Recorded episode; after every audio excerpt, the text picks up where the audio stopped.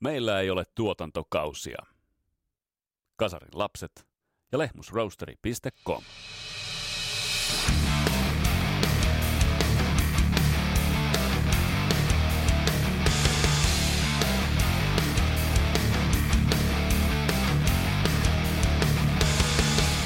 Tässä Kasarops podcastin jaksossa otetaan erikoiskäsittelyyn tuottaja Primus Inter Pares Dieter Dix.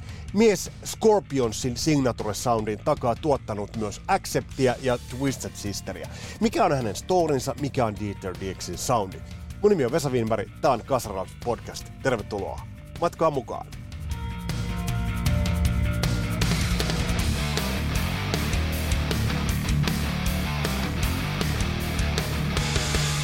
Ja tämä podcast pahdetaan kasaan tuttuun tapaan Lehmusroosterin kanssa www.lehmusroasteri.com Rock and roll never dies 15 pinnaa alennusta kahvikakao.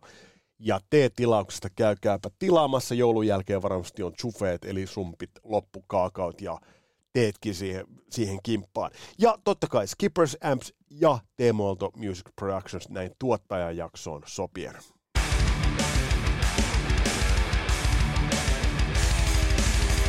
Paljon olisi taas kaikenlaista rokin saralla, mitä voisi ajankohtaista ottaa näin vuodenvaihteen tienoille. On Sebastian Bachin spekuloinnit siitä, että Skid Row comeback voisi olla mahdollinen tuossa alkuperäisessä kokoonpanossa. Mun on henkilökohtaisesti hyvin vaikea nähdä, minkä takia Skid Row ottaisi tuon egomaanikon siihen bändiin mukaan, kun varsinkin kun, kun bändillä tällä hetkellä on vokalisti, joka kykenee tykittelemään oikeastaan ihan mitä vaan.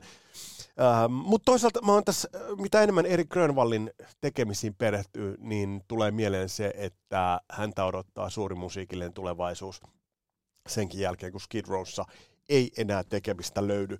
Katoin tuossa hiljattain hän video, jossa veti Keeper of the Seven Keys kakkoselta löytyvän Eagle Fly Free, ja aivan huikea veto käsittämätön veto. Esimerkiksi kertsin korkeammat kohdat niin meni todella, todella komeasti. Mutta mennään itse asiaan, koska meillä on tosi mielenkiintoinen tuottajatapaus käsiteltävänä.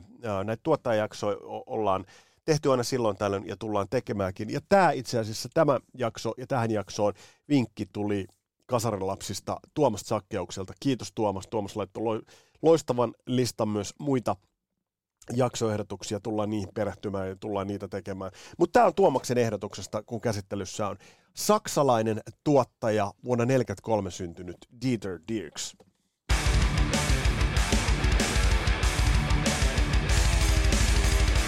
Ää, kun lähdetään pohtimaan Dieter Dirksin tarinaa ja häntä tuottajana, niin kun nyt verrataan vaikka Bob Rockin tai Matt Langeen tai, tai tuottajia, joita olemme käsitelleet – niin jostain kumman syystä äh, Dieter Dirks on kuitenkin, voisi sanoa, että suuri tuntematon. Tai voisi sanoa, että on kuitenkin tuntematon siinä määrin, siinä mielessä, että mitä hän on tuotannollisesti saanut aikaan ja millaista jälkeä mies on tehnyt.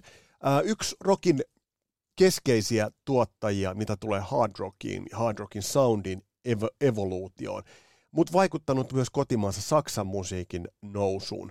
Äh, mutta muutamia sellaisia mielenkiintoisia ja asioita, kun lähdetään tarkastelemaan Dieter Dirksiä, niin pitää lähteä itse asiassa hänen taustastaan ja hänen syntymäajastaan, koska sieltä löytyy muutamia seikkoja, jotka taustottaa häntä tuottajana mielenkiintoisella tavalla. Dieter Dix syntyi 9. päivä helmikuuta 1943. Ja vaikka meille kasarilapsille on tuttuja vaikka Love at First Thing tai Love Drive tai Blackout, niin mielenkiintoisen yhtymäkohdan historiaan antaa hänen syntymäaikansa. Tämä vaikuttaa myös siihen, että millaisen studio työskentelyperiaatteen Dieter Dirks rakensi. Öö, hän on syntynyt siis samana päivänä, kun Guadalcanalin taistelut kääntyivät niin, että Yhdysvaltojen joukot saivat Guadalcanalin turvattua. Öö, samana päivänä, kun Dieter Dirks syntyi, Müncheniä ja Viiniä pommitettiin Berliinin tavoin raskaasti. Ja Dieter Dieksin äh, haastatteluissa muutamia löysin, aika harvakseltaan löysin. Kaveri tämänkin takia on semmoinen suuri, suuri tuntematon. Niin hän kertoi lapsuudestaan, että sitä sävytti sodan jälkeisen Saksan jälleenrakennus. Kaikesta oli pulaa, jos jollakulla ei ollut ruokaa ja jollakulla perheellä oli, niin pöytään kaivettiin se yksi tai kaksi ylimääräistä lautasta. Vieraalle aina lautanen pöytään koska kaikesta oli pulaa, niin se vähän, mitä oli, niin se haluttiin jakaa. Olot haluttiin tehdä mahdollisimman hyväksi. Um, Dieter Dix oli juutalaisen äidin ja katolisen isän lapsi.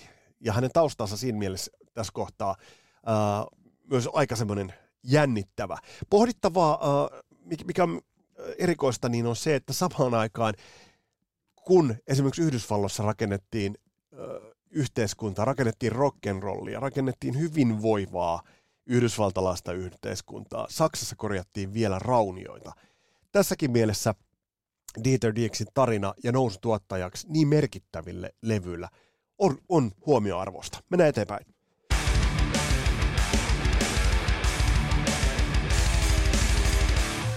Kun tarkastelee Dieter Dixon, ja pahoittelut muuten, jos ääni on pikkasen sama, se johtuu siitä, että tällä hetkellä on, päällä on infernaalinen flunssa, mutta Kaserapsit koneisto ei pysähdy, ja tätä ei selitellä sen enempää. Dieter Dixin ura on sikäli aika tyy- tyypillinen, että rakentuu oman soittoharrastuksen kautta ja pikkuhiljaa siihen alkaa tulla kokeiluja äänittämisen puolesta. Ensimmäinen studio rakentuu vanhempien talon yläkertaan, sitten erilliseen rakennukseen takapihalle.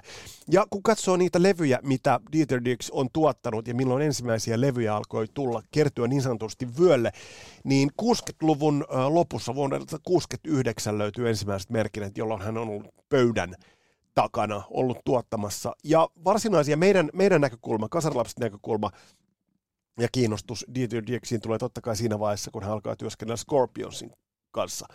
Mutta jo tätä ennen, vuodet 69-75, kymmeniä ja kymmeniä levyjä äänitti, miksasi ja tuotti. Ei niinkään tuottanut, mutta oli engineer-roolissa. Ja oli merkittävä tekijä tämän niin sanotun krautrockin, eli saksalaisen rockin rakentamisen kannalta. Mutta Dieter Dixillä oli hitti myös ennen uh, itse asiassa Scorpionsia, mutta mennään siihen ihan tuo, tuota pikaa. Uh, mutta se, mikä on mielenkiintoista sit on se, että kun tämä hänen ensimmäinen studio rakentui sinne uh, vanhempien takapihalle, niin alusta lähtien äiti Ursula vastasi muusikoiden cateringista. Ja tästä Dieter Dix tässä yhdessä haastattelussa, minkä löysin, sanoi, että se oli äh, hänen äitinsä äh, peruja siltä ajalta, kun sodan jälkeisenä pulavuosina aina löytyy se lautanen jollekulle pöytään, niin äiti Ursula piti tärkeänä, että äänittämään tulleet muusikorentut myös saavat ruokaa. Ja tässä on her- jotenkin hellyttäviä tarinoita siitä, että miten jopa kahdelta yöllä, jos siellä on alkanut jollain Rudolfilla vähän vatsakurnia, niin sitten on sauerkrautia tuotu, tuotu tarjoiltavaksi jopa kahden aikaa yöllä. Mutta se ensimmäinen menestys, mikä se oli? Se on itse asiassa aika mielenkiintoinen ja voisi sanoa, että aika yllättäväkin. Nimittäin miljoona miljoona menestykseen yltänyt biisi, mikä oli ensimmäinen Dieter tuottama, on meille suomalaisillekin aika lailla tuttu tuttu biisi ja tunnistatte varmasti, kun biisi lähtee soimaan.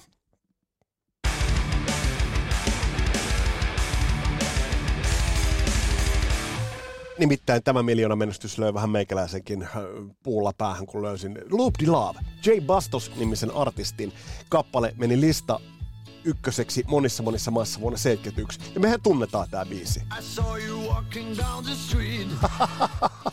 Vanha kunnon Dirlandaa täydys miljoona myyntiin, myyntiin ja tämä oli Dieter Dixin tuottama.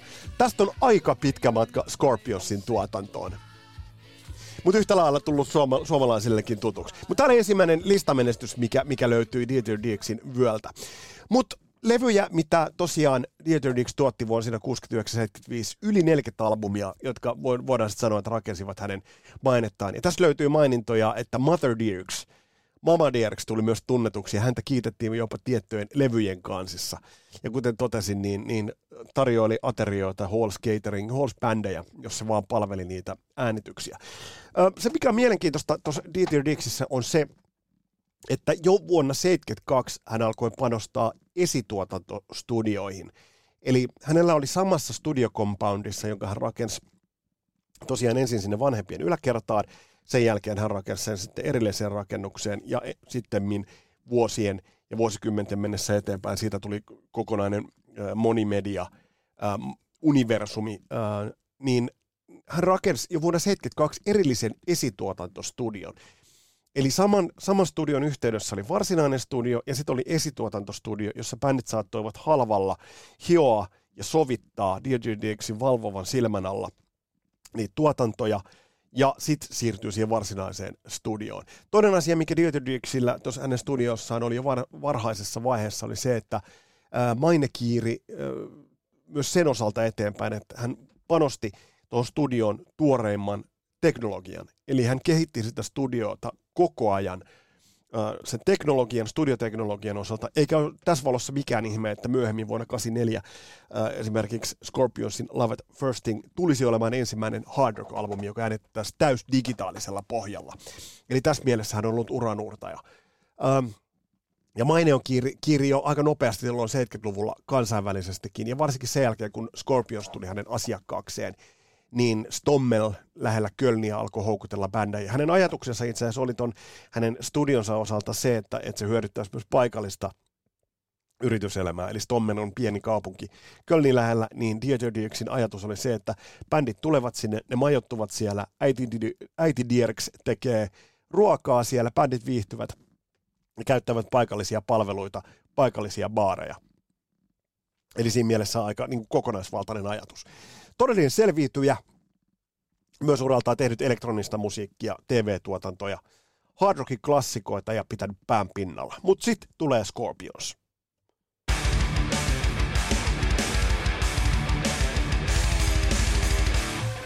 No Scorpionsista ei voi puhua ilman, että mainitaan Dieter Dierks. Voidaan myös sanoa, että Dieter Dierks teki saman Scorpionsille kuin Matt Lang teki ACDsille – ja Def Leppardille.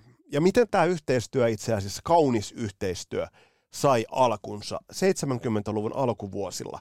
Siellä oli Lonesome Crow, Fly to the Rainbow-levyt oli Scorpionsilla jo vyöllä, ja siinähän soundi oli huomattavan, voisi sanoa, että progressiivinen, tai se oli ehkä vähän utuisempi toi soundi.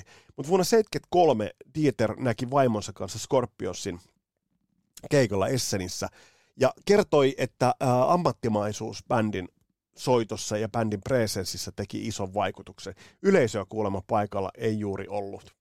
Eli, eli, mutta se, mikä teki vaikutuksen, oli se, että bändi suhtautui tosi ammattimaisesti ja, ja Dieter Dirks näki Scorpionsissa sen potentiaalin, mikä siinä olisi. Äh, ensimmäinen levy In Trance, mikä tehtiin Scorpionsin kanssa, oli heti välittömästi kaupallinen menestys ja oli irtiotto. Ja soundillisesti, mennään tuota pikaa siihen soundi maailmaan, mikä on se Dieter Dixin signature soundi, mutta mennään tämän Scorpionsin tarinan kautta ensin, koska tämä on kuitenkin merkittävä tuon koko Dieter Dixin uran kannalta. Niin ensimmäinen levy In Trance oli äh, kaupallinen menestys RCA Recordsille tehty vuonna 1975. Ja tässä Dieter Dixin rooli oli, oli tuottaja ja engineer – myös, ja myös oli vaikuttamassa esituotantoon. Öö, ja jo tässä vaiheessa, kun vertaa Scorpionsin aikaisempiin levyihin, öö, niin alkoi erottua se erotteleva ja myös pehmeä soundi, jossa kitaroille on aika paljon tilaa. Tai kitarat muodostavat sellaisen, silloin ambienssi on iso siinä soundissa.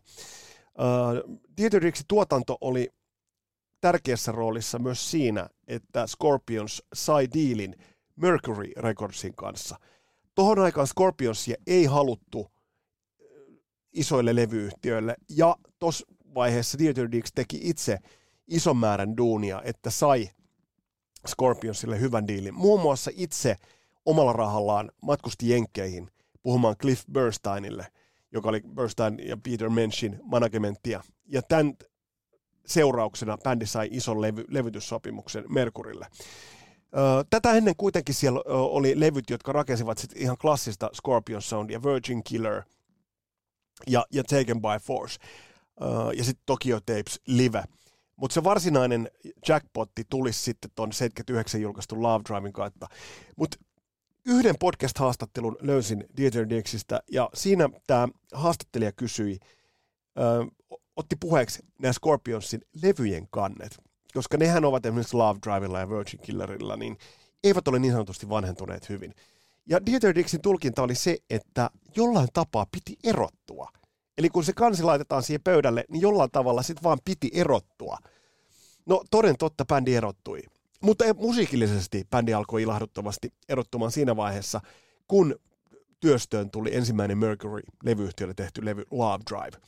Ja mitä mä oon itse miettinyt, niin myöhemmin asiakkaaksi tulevaa Twisted Sisteria lukuun ottamatta. Mun mielestä on oikeastaan jonkinnäköinen pieni ihme, ettei Dieter Diexia rekrytty jenkkibändien toimesta, kuten esimerkiksi vaikka Michael Wagner, joka sitten meni, meni työskentelemään muun muassa Metallican ja kumppaneiden kanssa. Toki siellä oli siis, tulisi olemaan Twisted Sister ja Boomtown Ratsia, aika Tina Turneria, mutta ei Meganimia. Toki pitää muistaa, että tuotannollista yhteistyötä Diex myöhemmin teki esimerkiksi Michael Jacksonin kanssa.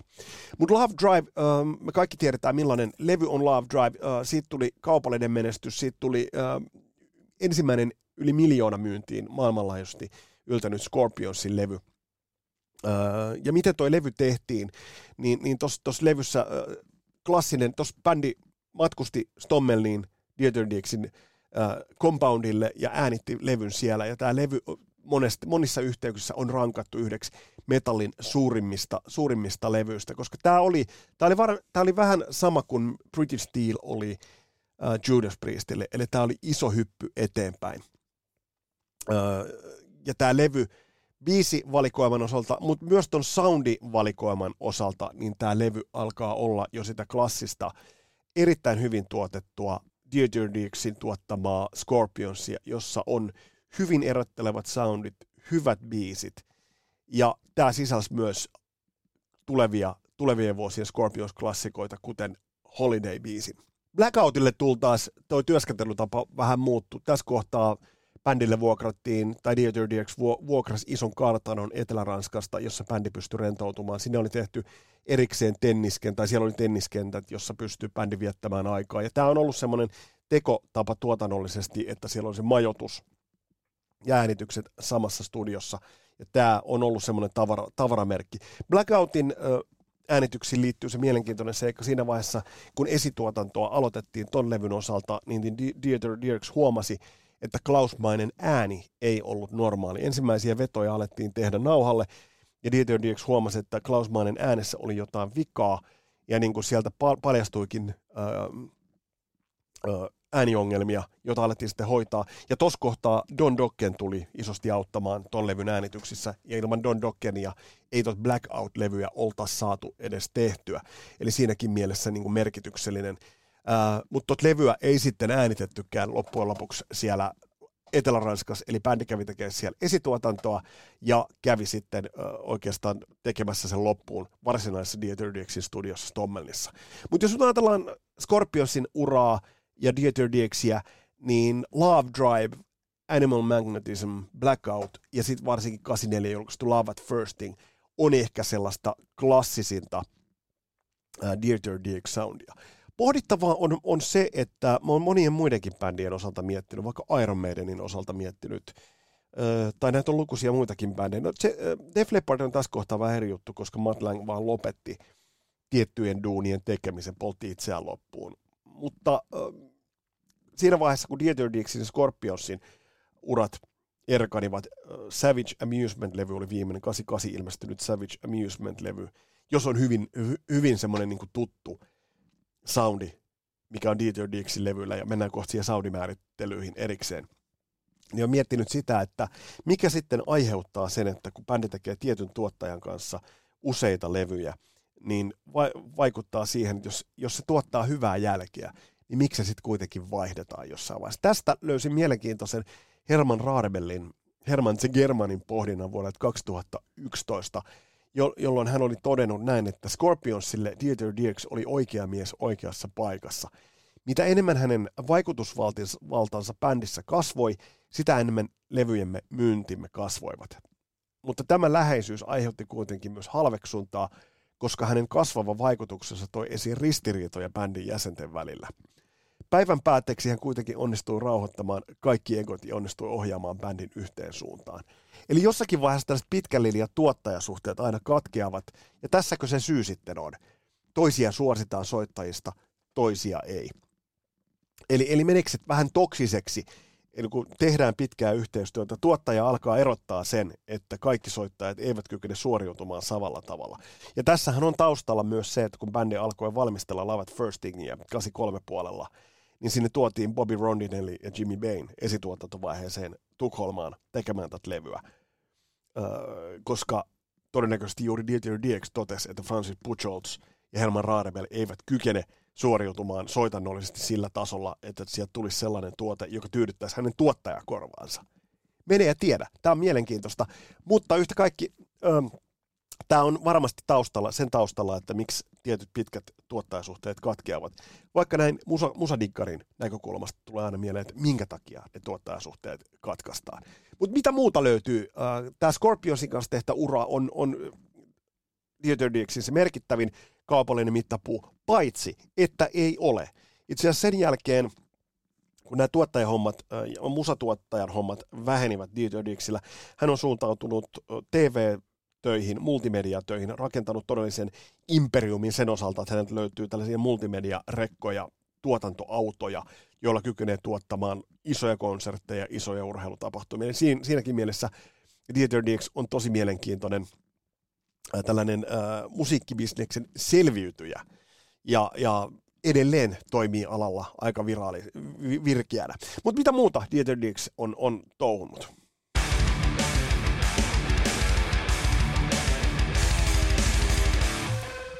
Toinen saksalaisbändi, jonka kanssa teki, niin oli totta kai Accept. Fast as a Sharkin alusta löytyvä Heidi Ho Ho on muuten Ursula Dirksin vinyylivalikoimasta löyty, löytynyt levy, johon Wolf Hoffman kumppanit halusivat jonkun lastenlaulun tähän alkuun, ja se löytyy Ursulan levystöstä, kunnes sitten siinä alkaa jotain ihan muuta. Acceptin tuottajana Restless Wild-levystä lähtien ja on tuottanut kaikki myös noin Acceptin klassisimmat levyt. Ja Acceptin levyjä kun kuuntelee, niillä on edelleen erottelevat soundit, jotka eivät ole vanhentuneet. Ja on mielenkiintoista verrata esimerkiksi Balls to the Wallin ja Love at Firstingin soundeja. Erittäin vahvasti erottelevat soundit, erittäin vahvasti sellaiset soundit, jotka äh, hakevat, josta erottuu kaikki erilaiset elementit. Uh, Twisted Sisterin Come Out and Play on niin ikään Theater Dixin tuottama, uh, mutta tuolla levyllä biisit vaan eivät olleet riittävän hyviä. Eli tuolla levyllä ei vaan yksinkertaisesti biisimateriaali ei riittänyt. Ja toki uh, myös Twisted Sister teki ratkaisevia virheitä sen suhteen, että, että mitä, millaisia biisejä valittiin sinkkubiiseiksi.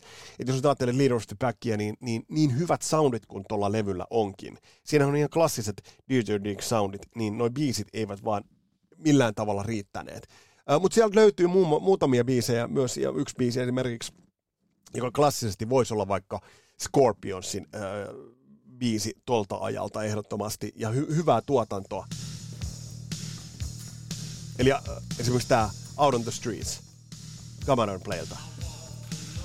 Mutta mennään tähän soundiin tarkemmin. Mikä on Dieter Dick soundi?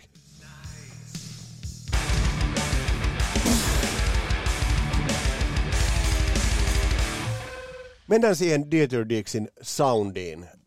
Siinä mielessä, kuten Matt Lang, niin Dieter Dixin soundi on hyvin erotteleva ja selvästi elementit ja biisit ovat erittäin hyvin sovitettuja. Äh, hänen soundissa rakentui siihen, että se tukeutui uusimpaan teknologiaan jo varhaisessa vaiheessa.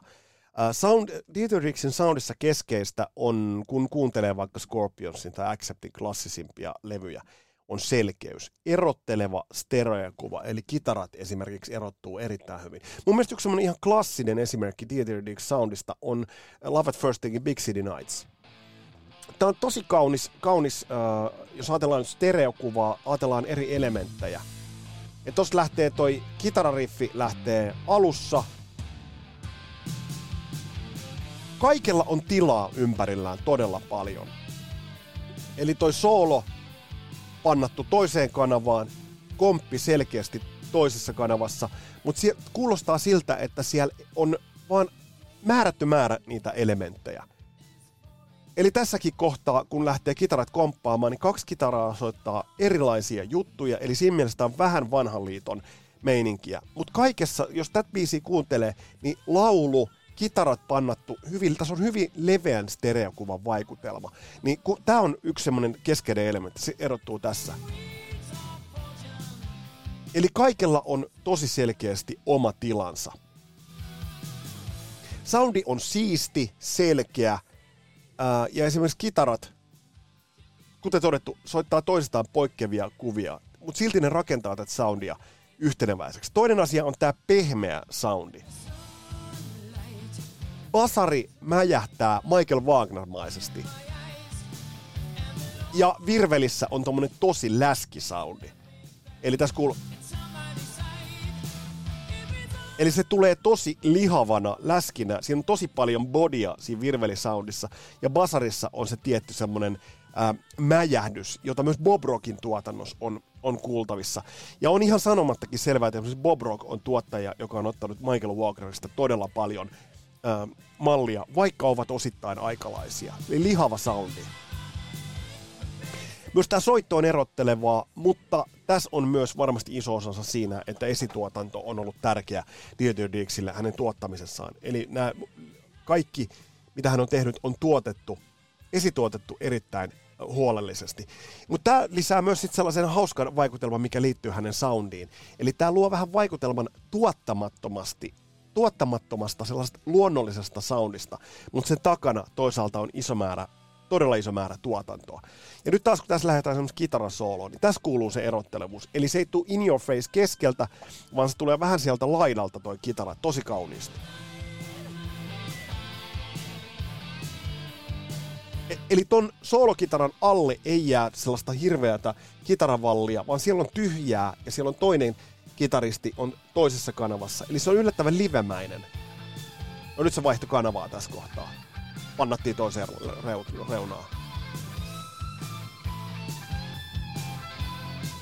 Ja se, mistä tulee tämä pehmeä soundi äh, esimerkiksi näihin rumpuihin, äh, rumpusoundeihin, niin äh, Dieter Dix itse kertoo, että, että hän on mikittänyt hyvin yksinkertaisesti ja käyttänyt sitä tilaa hyvin paljon. Eli tämä selittää myös, tämä oli aikaa ennen tuhansia ja tuhansia plugareita.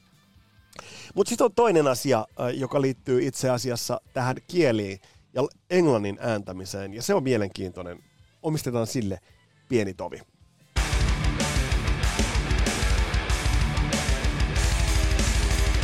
Nimittäin eräs haastattelussa Dieter Dixiltä kysyttiin, äh, tai tässä yhdessä haastattelussa, että, että mikä merkitys on sillä, että hän saksalaisena tuottajana äänitti saksalaisia muusikoita.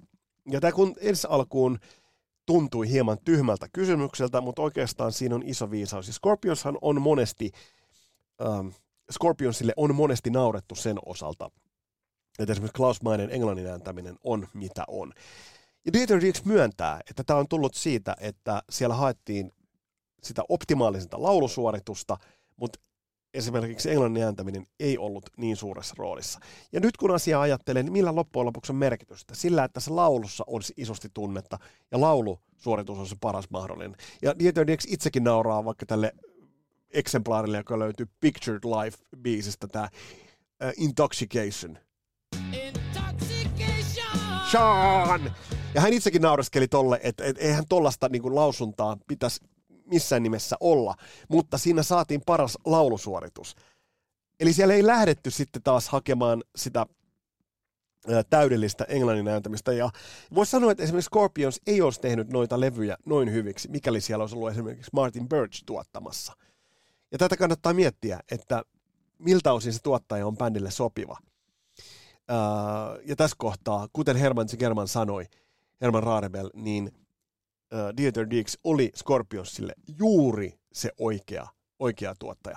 Eli jos kerrataan vielä Dieter Dixin soundia, lihava soundi, todella paksu virveli, hienosti erotteleva, selkeä, hyvin esituotettu soundi. Ja tässä nykyään kun kuuntelee, niin äh, se erottelevuus tuossa korostuu. Sen takia, että nykymusassa kompressoidaan huomattavasti enemmän. Äh, ja toihan on vähän vanhan liiton soundia tänä päivänä ajateltuna. Että jos miettii, että, että tuleeko ton soundisia levyjä enää, niin välttämättä ei tule. Mutta jos nyt ottaa esimerkiksi vaikka tämän loistavan klassikon, äh, joka on Dieter Dixin tuottama the Wall, niin tässä on se iso soundi, läskivirveli, lävähtävä virveli.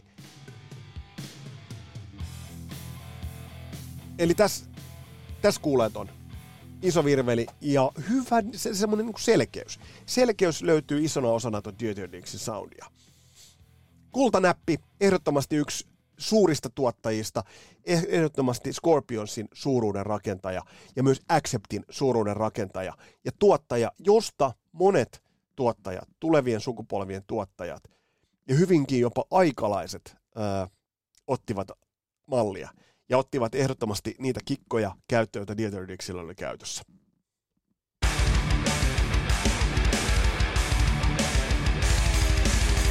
Tässä oli tämänkertainen kattaus hieman flunssaisella mielentilalla tehty, mutta seuraavassa jaksossa sukelletaan sitten noihin Ysärin kasarivuosikatsauksiin, Kasaran Ysärivuosikatsauksiin. Sieltä tullut vuosikatsaus.